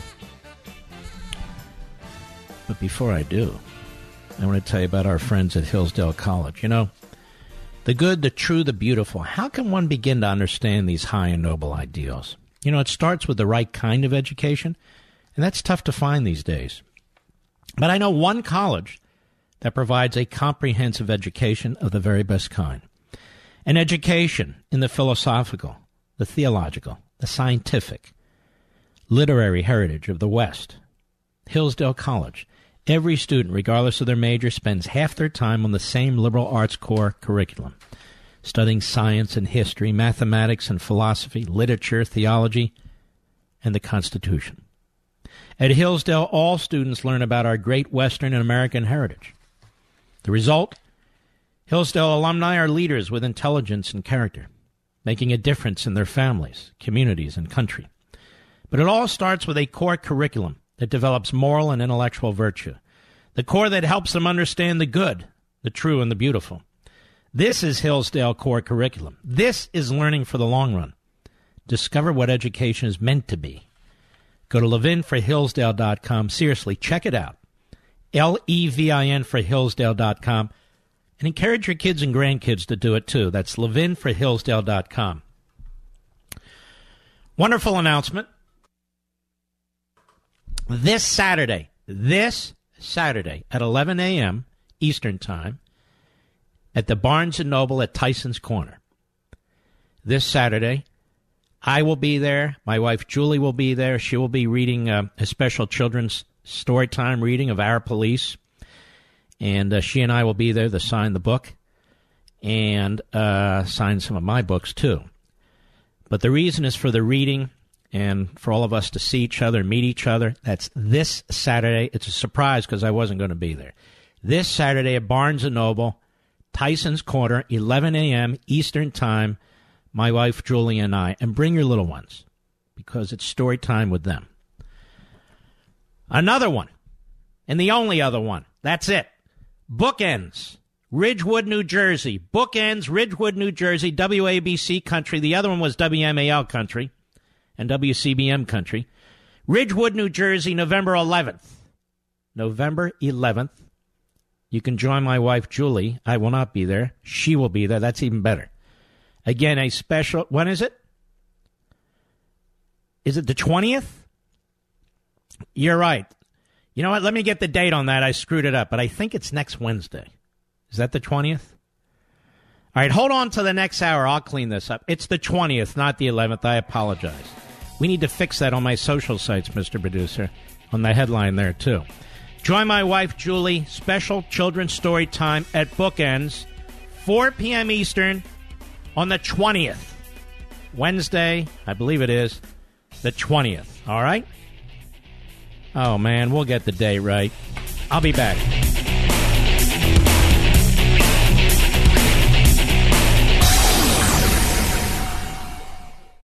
He's here. He's here. Now, broadcasting from, from the underground command post, deep in the bowels of a hidden bunker, somewhere under the brick and steel of a nondescript building, we've once again made contact with our leader, Mark Levin. All right, I finally got it right. This is Mark Levin. Our number 877-381-3811. 877-381-3811. Ready? Bear with me, then we're going to get into something I think that's fascinating. This Saturday, Barnes & Noble at Tyson's Corner, Virginia. 11 a.m. My wife Julie and I will be there signing Our Police. There'll also be some copies of my other books that Barnes & Noble would like me to sign. This will be the only event and the only time that I'm signing Our Police. That's it. So you'll want to attend, I think. But the key is it's a special children's story time reading that Julie's going to have with kids four to eight years old. So if you're going to come, make sure you bring your little ones. And you may want to get these as gifts too, because as I say, this will be the only time I'm signing uh, Our Police. There'll be some of my other books there too, and Julie will be signing Our Police too. Now, Bookends, Ridgewood, New Jersey, one of the great independent bookstores. I love this bookstore. It's November 20th, Tuesday, right, Mr. Producer? Tuesday, November 20th, which is next week. Julie will be there for a special children's story time reading as well of our police, and she will be signing the book. And so we hope you'll bring your little ones there. Again, four to eight years old in that ballpark. Or if you don't have children that age, but you're a grandparent or parent, and you want a copy of the book, and you want it signed by Julie, uh, and it'll be available then for Christmas and Hanukkah as a gift. And you're up there in WABC country, you won't want to miss it. So that's Bookends at Ridgewood, New Jersey, November 20th on Tuesday, 4 p.m. Again, Barnes & Noble this Saturday, WMAL country, uh, our wonderful WMAL affiliate in uh, Tyson's Corner, Virginia. I will be there. That's 11 a.m. Uh, for our police. A reading to your little ones by Julie, my wife, as well as uh, the signing of the book. All right? I think I got it right now. Sorry for the screw up. Sherrod Brown. Sherrod Brown. Sherrod Brown just got reelected to the Senate from Ohio. This guy, is a complete putz. But it doesn't matter. He was at the National Action Network, too. All this Democrat politics at an event sponsored by a host of MSNBC, and you'll see no criticism of this at MSNBC, no criticism of this at NBC, no criticism of this at CNN. You won't see it written up in any newspaper. No. And MSNBC tries to portray itself as a news organization, which clearly it's not. I mean, it has Andrea Mitchell afterwards and Brian Williams. But let's listen to Sherrod. He goes by Sherrod, but you know, Sherrod Brown at the National Action Network, the Al Sharpton organization. Hat tip, Washington Free Beacon. Cut four, go. We also know that Donald Trump, with his phony populism, has tried to fool people into believing that he's on their side by attacking work, by attacking fellow Americans, by calling people names, by attacking immigrants. He purposely pits one group against another. Now, this is hilarious. Did he not just hear Cory Booker? And by the way, yes, Senator, that's your entire ideology. That's your entire mantra turning people against each other. That's what leftist Democrats do. They've always done that. Go ahead. The White House looks like a retreat for Wall Street and oil company executives. The and White House looks for re- like a retreat. I don't know, Tom Steyer. And who, who are the other ones? Michael Bloomberg. And uh, all the other ones out there, Buffett. All their billionaires which uh, Sherrod Brown won't mention because they outspent virtually every Republican in every race in the country. And then they play this line that they're for the little people. They don't take money from special interests, you know. Go ahead. Continues to distract and divide. But yes. that, that phony populism, that's that's not populism. Populism, populists are not racist. Populists are not anti-Semitic. All right, let's stop right there. Here you have a guy calling the president a racist and anti Semitic. This is just so over the top, and the media do the same thing. I want to read you a story from the Federalist website, one of the best sites, by David Harsanyi, and he is a terrific writer, senior editor at the Federalist. And he's the author of a new book. It's a great book, First Freedom A Ride Through America's Enduring History with the Gun from the Revolution to Today. Ilhan Omar. Ilhan Omar. Do you know who she is? Ilhan Omar is one of the first of two Muslim women to be elected to Congress just now and uh, is a new kind of politician. She's telegenic, ideologically progressive, widely celebrated by a media that is obsessed with identity politics She's the kind of politician who can openly side with Hamas against Israel or spread protocols of Zion style conspiracies on Twitter, claiming that Jews possess the supernatural ability to hypnotize the world as they unfurl their evil. Progressive Democrat, she just got elected. The media said she's one of two first female Muslims ever elected, and that's all you hear. She's a Democrat. He says it's not surprising then that Omar also supports the boycott, divestment, and sanctions movement, BDS. In a statement to the website Muslim Girl, later confirmed elsewhere, someone on Omar's staff explains that yes, Ilhan believes in and supports the BDS movement and has fought to make sure people's rights to support it isn't criminalized. She does, however, have reservations on the effectiveness of the movement in accompanying a lasting solution. So, though Omar contends that BDS will be ineffective in getting the sides to a lasting solution. She still believes in and supports a movement that smears the Jewish state as racist, a racist endeavor, and aims to destroy it economically. It's a mystery, is it not, why some Jews might find that positioning offensive? Omar has supported BDS for a while, even though she will now occasionally slip in some platitudes about the peace process. As Scott Johnson of Powerline, who's been following the story from the beginning, points out, Omar misled Jewish voters in her district, obfuscating about her position and, as she still does, conflating her support for BDS with a bill that would have stopped continued taxpayer funding of the movement. No one is attempting to criminalize anti Israel speech. Although it's heartening to see Omar is a free speech absolutist, he says sarcastically. We'll see if her position on the criminalization of speech will remain consistent moving forward and not reserved for supporters of Hamas. As far as I know, he writes, not even former Congressman Keith Ellison, who once accused the shifty Jews of running American foreign policy, openly supported the BDS movement. Not even J Street, the progressive front for hard left activists, posing as Israel supporters, openly backed BDS. Nor does George Soros, although he has intermittently funded BDS groups in the past and has been active against the Jewish state for decades. Of course, BDS proponents will tell you they are anti Zionist, not anti Semitic. But when you're fixated on the only liberal state in the Middle East and avoid criticism of any Islamic regimes that deny their own citizens the most basic of human rights, you at the very least betray a morally bankrupt position. Even as Hamas has rained hundreds of rockets down on civilians, a nihilistic project that always takes precedent over investing in their own people and in their own autonomous Palestinian territory, there is criticism from those who only see evil behind Jewish acts of self defense.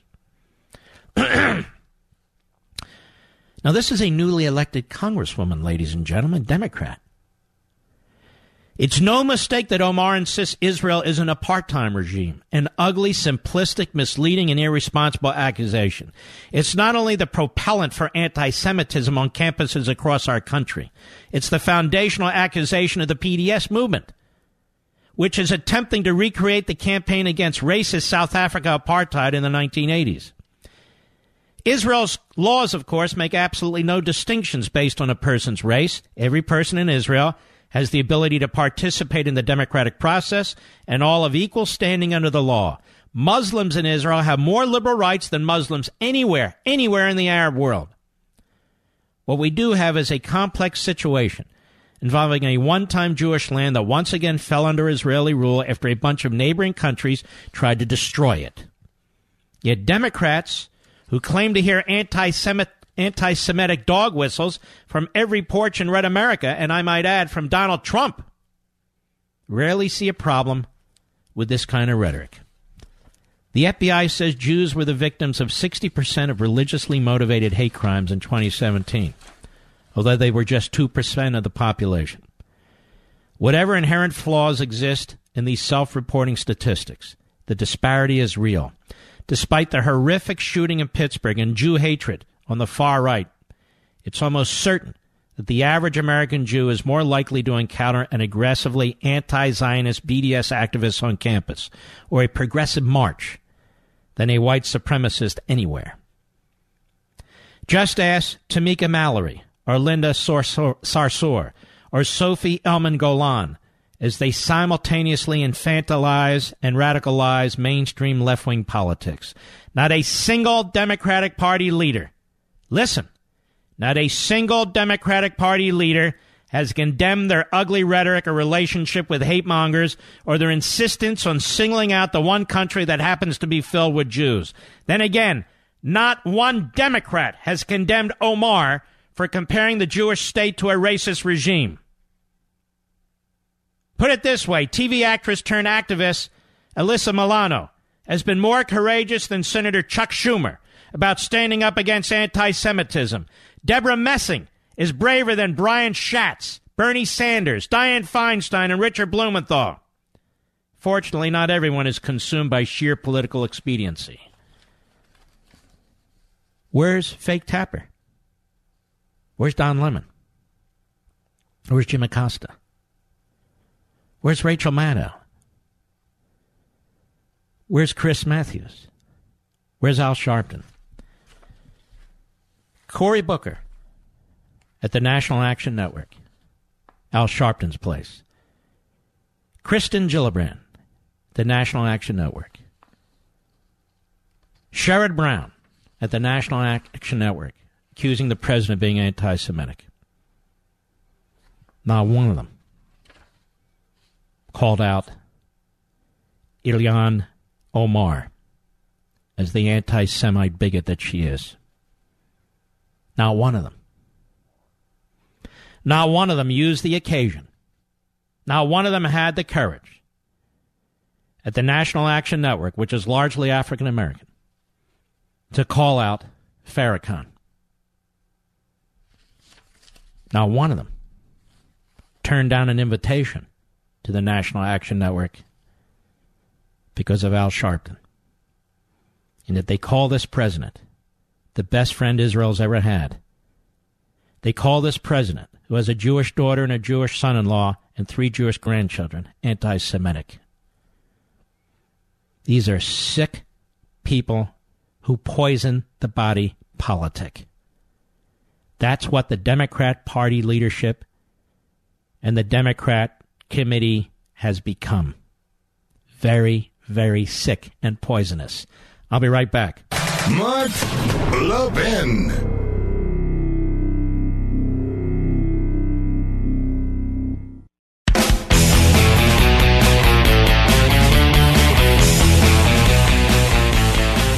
You know, I'm hearing a lot of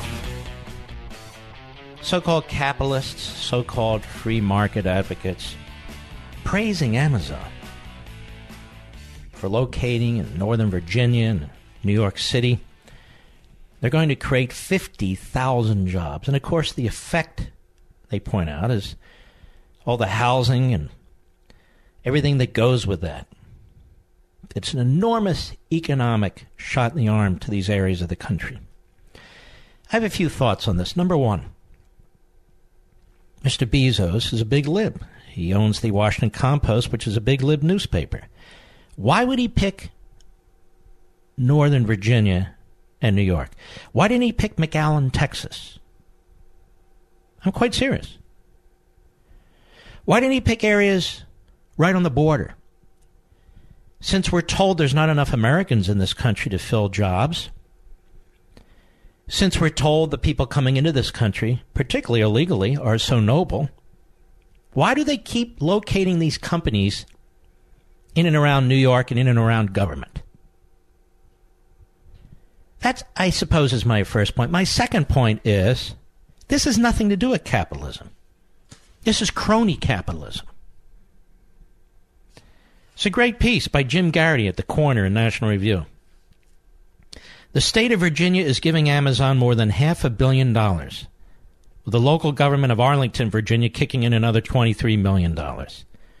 Amazon will receive performance based direct incentives of $573 million based on the company creating 25,000 jobs with an average wage of over $150,000 in Arlington. This includes a workforce cash grant from the Commonwealth of Virginia of up to $550 million based on $22,000 for each job created over the next 12 years. And it goes on. The company will also receive a cash grant from Arlington of $23 million over 15 years based on the incremental growth of the existing local transient occupancy tax, a tax on hotels. In other words, Arlington is raising taxes in order to pay Amazon to locate there. This is not how government and taxation are supposed to work. This deal should be tattooed on the forehead of Governor Ralph Northam, Democrat. Never let a Virginia Democrat ever claim that Republicans are in the pocket of big business and special interests again like this idiot Sherrod Brown. At least the most powerful media institution in the region, the Washington Post, will stand up to this giant corporation giveaway. Oh, wait a minute. Jeff Bezos of Amazon, he owns that too. Now, some people will benefit from this. They'll see the value of their homes increase substantially. Now, if you're planning on selling your home, that might help. But if you're planning on staying in your home, your property taxes are going to go through the roof they're going to go through the roof. You're going to need infrastructure. You're going to need all these. Well, Mark, the people they hire will pay their taxes. I do not like this kind of government subsidy, government crony capitalism for the wealthiest company in the world, for the wealthiest man in the world. I reject it. And any serious capitalist free market capitalists should reject it. But let me tell you what's going to happen around here. All the developers are going to be excited, many of whom are Republicans. Oh, they're going to build more housing. They're going to get more infrastructure. You watch, you, the national taxpayer. Our, next is the infrastructure bill after criminal justice reform. Yes, we can at least agree on more spending, as we all agree on a bipartisan level, and we can agree on a bipartisan level to let more criminals out of prison. How come they never agree with us on our principles? They won't even secure the damn border, the Democrats. It's only bipartisan one way. There is no way Amazon should receive this kind of subsidy. None whatsoever. And I don't even know what the hell they gave away in New York. It's a multi billion dollar company. It's worth $90 billion. Why the hell are the taxpayers subsidizing anything? I'll be right back.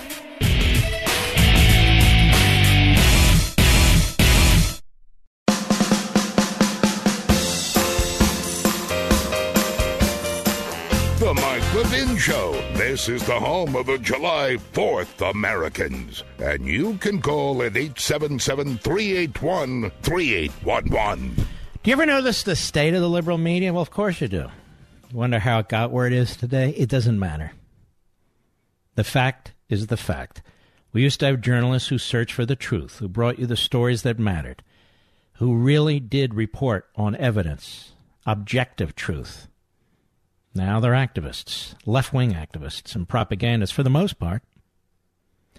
Most people recognize when President Trump does something well, and he should be acknowledged for that. And they'll point out when they disagree with him. But that's not the way the modern media work. No, every story is a negative, every story is an attack. Not true on Levin TV.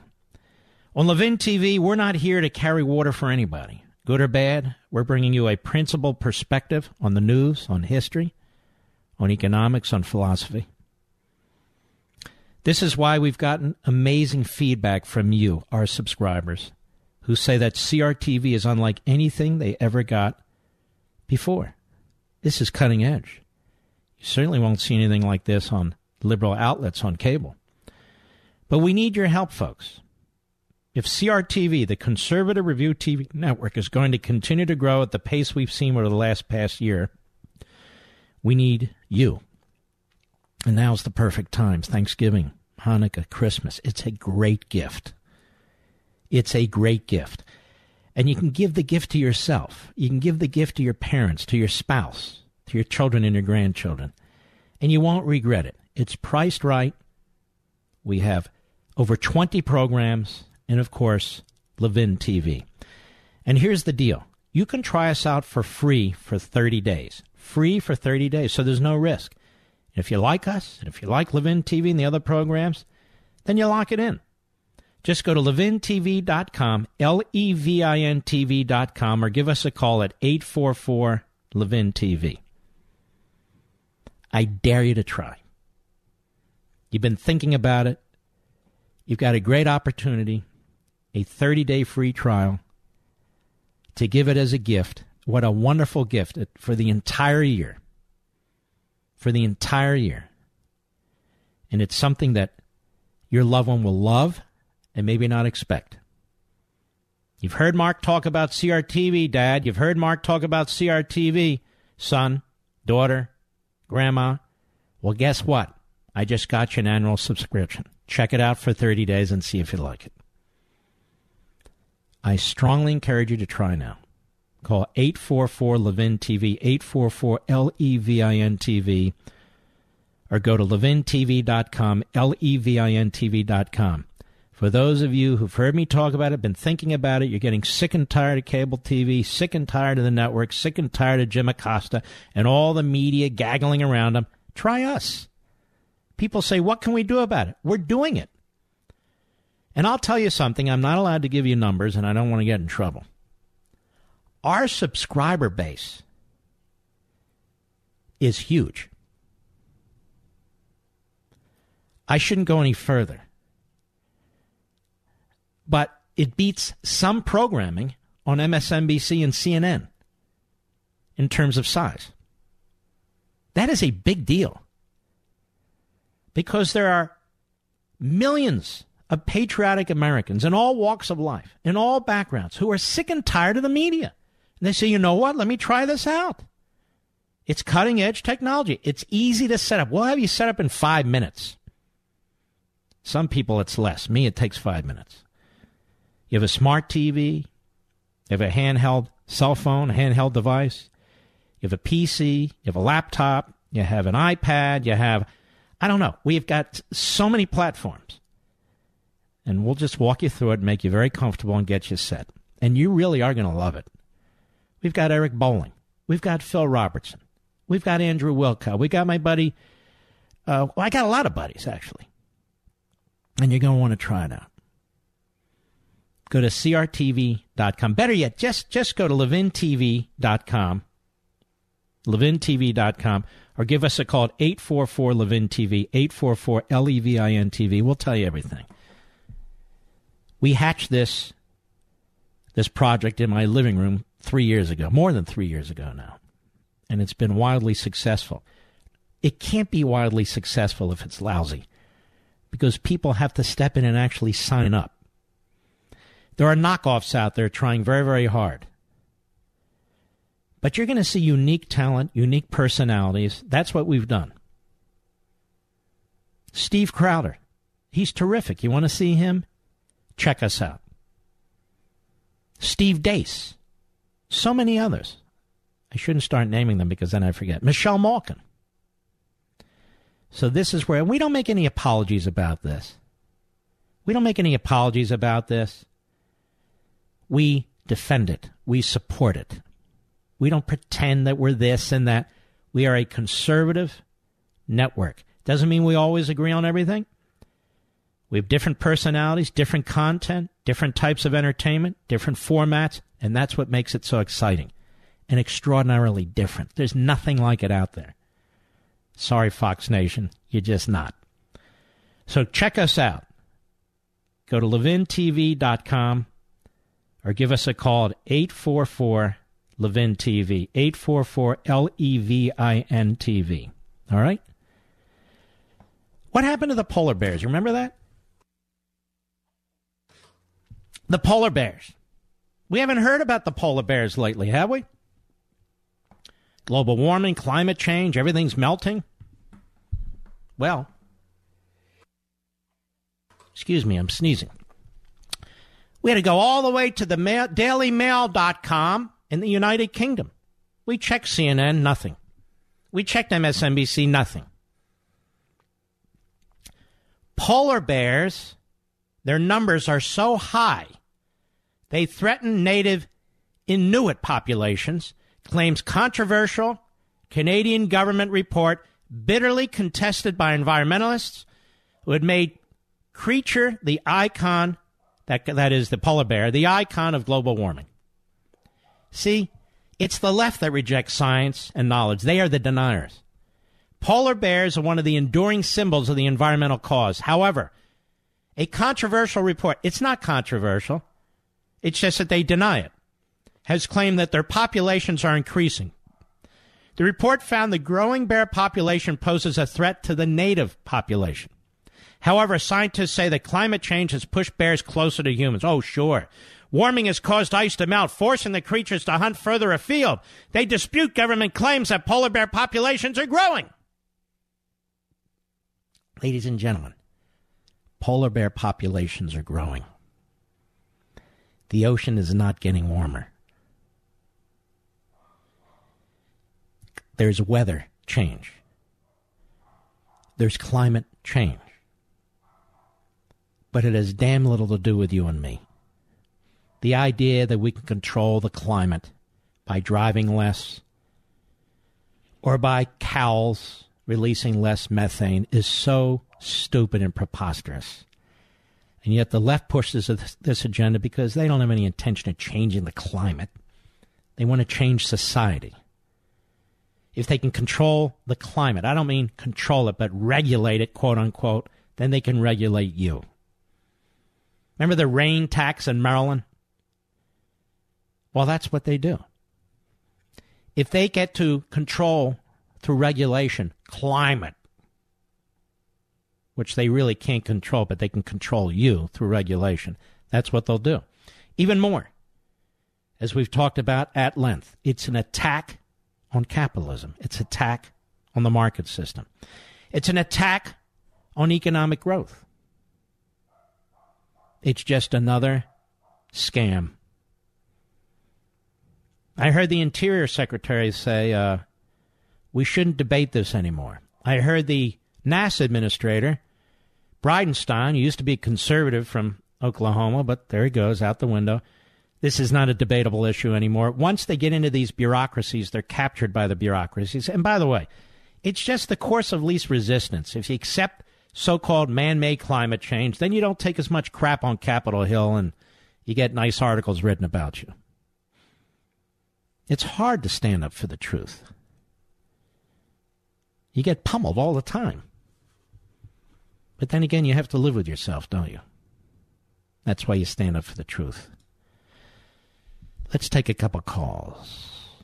Mona, Lexington, Kentucky, the great WVLK country. Go. Hi there. I am 69, retired widow, grandmother, great grandmother. I grew up watching Chet Huntley David Brinkley. They reported the news. They didn't try to tell me what I was supposed to think. They let me use my own brain. And I heard years ago that the two of them totally disagreed on politics, but you never saw that when they were reporting the news. Huntley was a liberal, and uh, and uh, Brinkley was more conservative. And and by the way, what do you think David Brinkley would be thinking now if he watched CNN and MSNBC? Oh, he would be so embarrassed by them. He would he would say they are not journalists. They are just fear stalkers, and and um, all they're doing is going for the ratings. They're not doing the job that meet that news people are supposed to be doing. And they're not really that bright. They come out of politics, most of them, or they come out of some ideological outfit. And thank you, Mona. Good call. I appreciate it. Let us go to uh, let's see, Lou, our buddy in Milford, Connecticut, Sirius Satellite. Go. Hi, Mark. Uh, condolences uh, to Pop. Thank you. Uh, I'm very proud of my brother. He's a multi Emmy award winning uh, uh, sports television producer director. He segued into marketing. He lives in Indianapolis. Uh, went there initially because of the Speedway. Uh, he knows the VP. I'm having a little trouble hearing you. Are you? Is it all right, Rich, or is it me, or what? Directly into the phone. How about now? Yes, put him louder. Go ahead, Lou. Okay, so my, my brother uh, is directly responsible for the package, the proposal to uh, Amazon for Indianapolis. Really? Yes, he worked very closely. He knows the VP. Worked very closely with Mitch Daniels, right? Uh, Pence's predecessor, right? Uh, they this thing goes back to the beginning of the year, Mark, and they expected a decision around July, and then it kept getting postponed. There were over 200 cities that vied for this. Uh, my brother was in the top 10. Uh, two of the Bezos lieutenants came and they, you know, they made the pitch and whatnot. They felt pretty good about it, but as the thing progressed toward the election, my brother realized that was the key, that they weren't going to give it to a state uh, with politics such as it is. They ignored the obvious uh, uh, cost of living difference between, you know, New York or Connecticut for that matter, or Washington.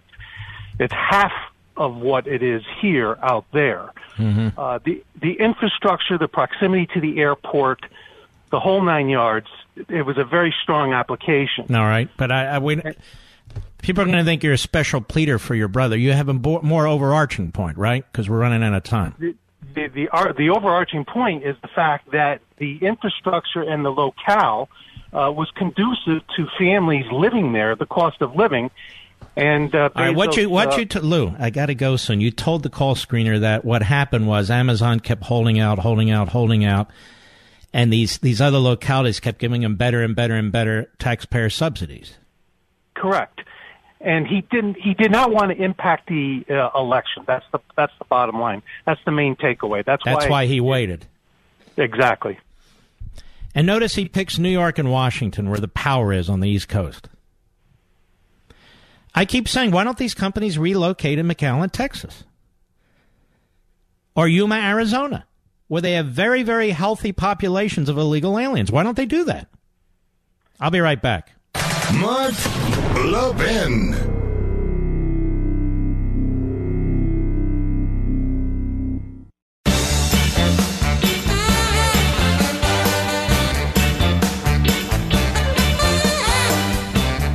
Going to the mechanic is like going to the doctor. They tell you what's wrong, you take their word for it, of course. That's what makes those surprise repair bills hit so hard. When a simple oil change can turn into refinancing your mortgage, pay for problems you never knew even existed. That's why I've extended vehicle protection from CarShield, so don't have to worry about those unexpected surprises. Replacing your engine alone can cost thousands. Even a simple repair to a sensor can cost over a thousand bucks. CarShield makes the process of fixing your car for a covered repair super easy. You can have your favorite mechanic or dealership do the work. It's your choice, and they get paid directly. They also provide you 24 7 roadside assistance and a rental car while yours is being fixed for free. Save yourself thousands in future car repairs. Get covered by the ultimate and extended vehicle protection like I did. Call 800 CAR 6100. 800 CAR 6100. Mention code Levin or visit carshield.com. That's carshield.com. Use code Levin, L E V I N. Either way, you save 10%. That's carshield.com, code Levin, or call 800 CAR 6100, mention code Levin, and save 10%. A deductible may apply. I won't be here tomorrow, and it's because of you folks out there. Because of you folks. I'm blessed by you folks you voted to send me to the Radio Hall of Fame. And tomorrow I'm going to be inducted into the Radio Hall of Fame by Rush Limbaugh. And also in attendance will be my buddy Sean Hannity. So I want to thank you. So I won't be here tomorrow. Dan Bongino will be here. Now I hope I get there because we're supposed to get some ice and snow. Now, for those of you who really get a lot of ice and snow, on the East Coast, when we get ice and snow, maybe a half inch or inch, the world stops. The government shuts down, and that's that. So I'm hoping I'll get to where I need to be. But I wouldn't be in this at all but for you. I wouldn't be on the radio. I wouldn't be on Fox. I wouldn't be on Levin TV, on CRTV. I wouldn't be an author. I certainly wouldn't be in the Radio Hall of Fame but for you, my loyal, beloved Levinites. And I cannot thank you enough. And so that is why I will not be here tomorrow. But I'll be back Friday. Let's see. Let us go to Allen, St. Louis, Missouri on XM Satellite. Go. Yes, Mark. Wanted to find out if there is anybody that has the ability, the authority to basically shut down the stupid stuff that they're trying to do in Florida and in Arizona with stealing elections. I mean, the night of election, the Republicans were in the lead, and now it's like, you know, Arizona's been lost and Florida's in jeopardy of being lost too. Well, here, here's the problem Arizona's been controlled by Republicans for decades. Florida's been controlled by Republicans for decades. What are they doing? Sitting on their hands? Why don't they change the election rules? Why don't they change it so these sorts of things can't happen? Look at the look at us on the federal level. Republicans were in control of the House and the Senate and the presidency, and in the House, they would not present the Senate with a bill that would actually fund the wall for the southern border. They won't get control of, of immigration when they're in control. You got this guy, Kevin McCarthy. Unfortunately, he was now elected the minority leader over uh, Jim Jordan. Unfortunately, guy's dumb as a uh, as a doorknob. He's out there running ads about how he's introducing legislation to secure the border, knowing damn well Nancy Pelosi isn't going to let that hit the floor. He was the he was the majority leader under the Speaker of the House, a Republican, for all these years. I mean, this is a joke. And this is how the American people get misled, but it has real consequences, doesn't it? There's no way this should be going on in Florida. Ladies and gentlemen, we salute our armed forces, police officers, firefighters, and emergency personnel. And all of you, once again, I want to thank you. I'll be back on Friday. And be very, very well. God bless you. Take care.